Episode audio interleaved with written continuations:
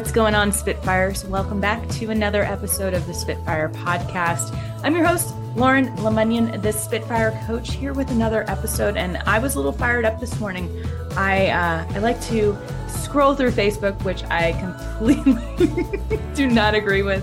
Uh, for all of my clients, if you're listening, don't do what I do. Do what I say, not what I do. Um, but I like to kind of get into the coaching space and see what the challenges people are having, what the questions they're having are. Oh, and let me just turn on my magical little light here if it wants to work. There we go. Now we're officially spit, spitting fire. Um, today, I was going through a coaching group, and there was a question about someone coming to a session and not having an agenda. And typically that's usually the sign of, like, people don't want to do the work. They're like, what do you think I should work on? What should we talk about? And it wasn't the question that that sparked my curiosity, but the responses that people had. And the first question was, ask them why they got into coaching. And I immediately was like, red flag. We don't need to ask why questions. Now, you might be asking why. And the reason for that is, think about when someone has asked you why, or when you've asked yourself a why question. So why did you do that? Why did that happen? Where in time does that point you back to? I just said it. It points you back to the past. And so what happens is, when things don't go our way, when we don't get our intended outcome, we start to build up these stories, these excuses, the rationale, the tolerance about things that don't work for us.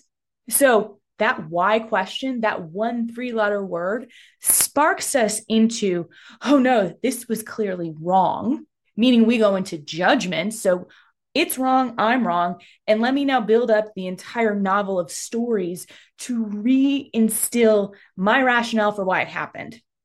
So uh, I could go off about Simon Sinek for a while. I am so tired of people saying, what's your why? Why, why, why, why, why? Can we stop?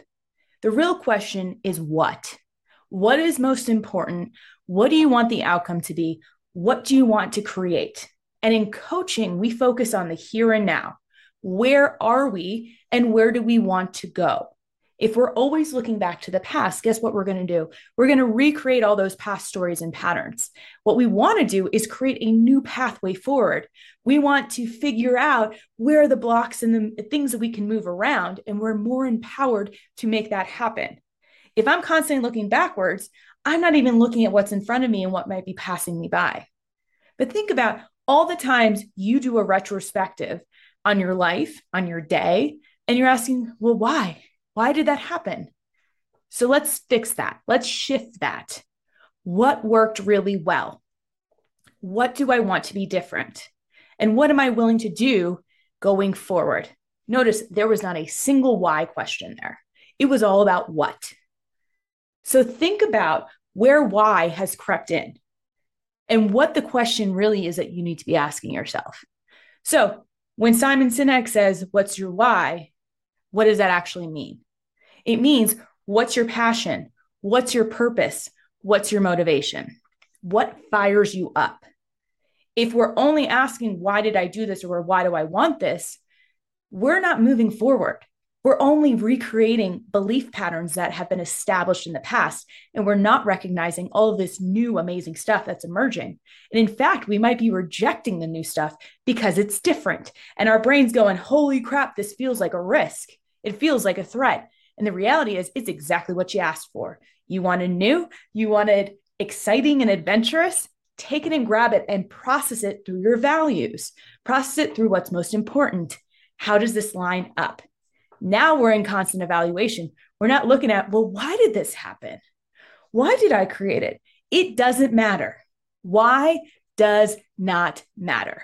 Okay. So if I get anything across to you today in my little morning rant, stop asking why and start asking what. How will emerge later? Who and what? How? Forget your why. When will also emerge? When do you want it to happen? Then you can actually build a plan. But why should not be part of your future planning process. So that's what I got for you today, Lauren's little morning rant. And I hope you all have an awesome, magical week. And I'll be back next week with some more Spitfire episodes. Y'all keep being awesome.